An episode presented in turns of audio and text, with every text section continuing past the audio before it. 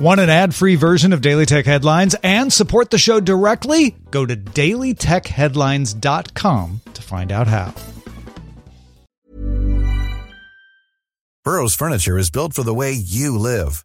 From ensuring easy assembly and disassembly to honoring highly requested new colors for their award winning seating, they always have their customers in mind. Their modular seating is made out of durable materials to last and grow with you.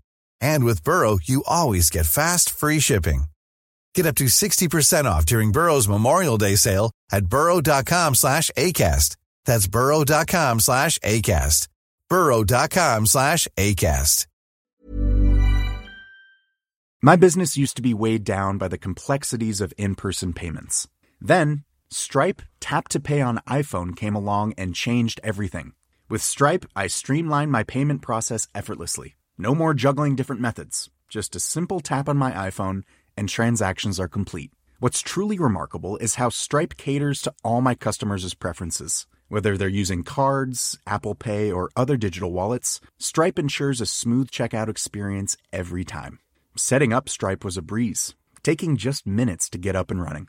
From local markets to global retailers, Stripe helped me expand my reach and grow my business with ease. To learn how Tap to Pay on iPhone and Stripe can help grow your revenue and reach, visit stripe.com slash tap iPhone.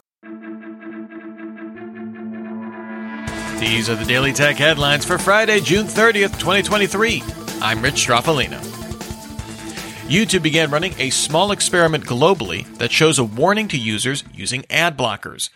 The warnings tell users that the video player will be blocked after three videos. It further advises users to add YouTube to the ad blockers allow list or subscribe to YouTube Premium. The Verge's Alex Heath sources say Meta will test a new ad type with a small number of Android developers that will let users in the EU directly download an app through an ad. Meta doesn't plan to take a cut of in-app revenue in this pilot stage.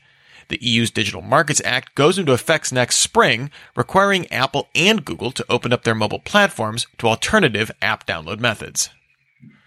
The Karnataka High Court in Bengaluru, India dismissed a lawsuit brought by Twitter which sought to challenge provisions in India's IT rules that required to take down tweets and accounts requested by the government. Twitter argued the law arbitrarily and disproportionately abuses power in that takedowns related to political content. In the ruling, the judge noted Twitter did not provide reasons for its delayed compliance to the IT laws and fined the company 5 million Indian rupees. ByteDance released a closed beta for a new app called Ripple in the US. The app creates songs based on a hummed melody, with users able to choose from various genres. The output matches the length of the hummed sample and doesn't generate lyrics.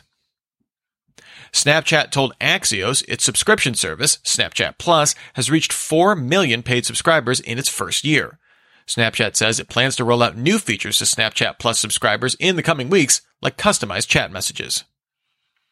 A lawyer for the Canada Competition Bureau said the agency informed Microsoft and Activision Blizzard it disapproved of their proposed merger in early May, saying the deal is likely to result in a substantial prevention and or lessening of competition with respect to gaming consoles and multi-game subscription services.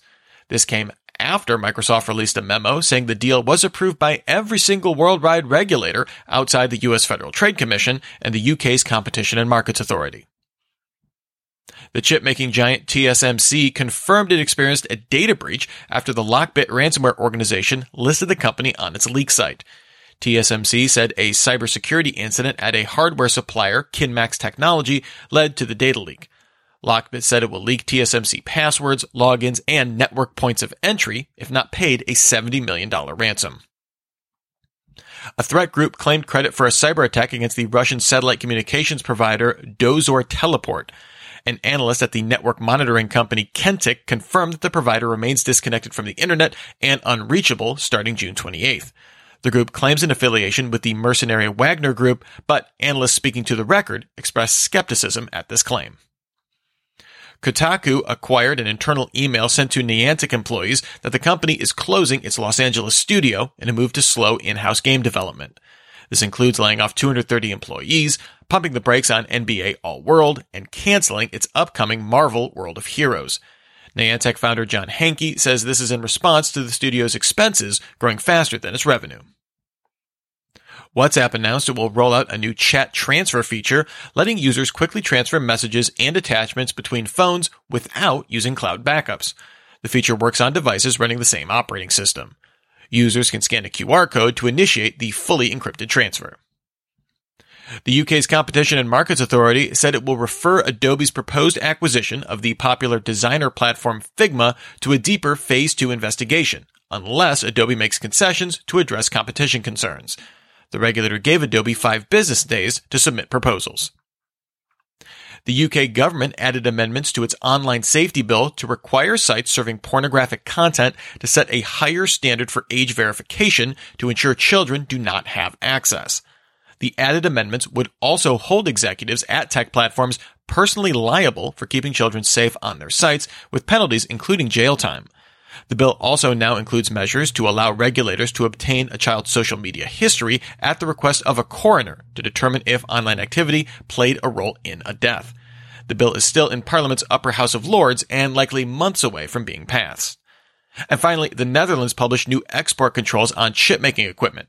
As of September 1st, the new controls require a license to ship advanced tools to China, including machines for deep ultraviolet lithography.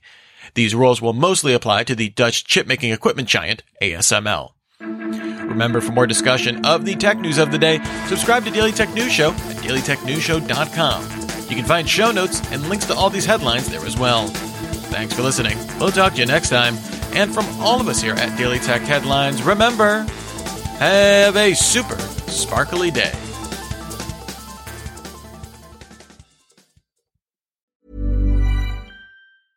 Hey, it's Danny Pellegrino from Everything Iconic. Ready to upgrade your style game without blowing your budget? Check out Quince. They've got all the good stuff shirts and polos, activewear, and fine leather goods, all at 50 to 80% less than other high end brands. And the best part? They're all about safe, ethical, and responsible manufacturing. Get that luxury vibe without the luxury price tag. Hit up quince.com slash upgrade for free shipping and 365 day returns on your next order. That's quince.com slash upgrade.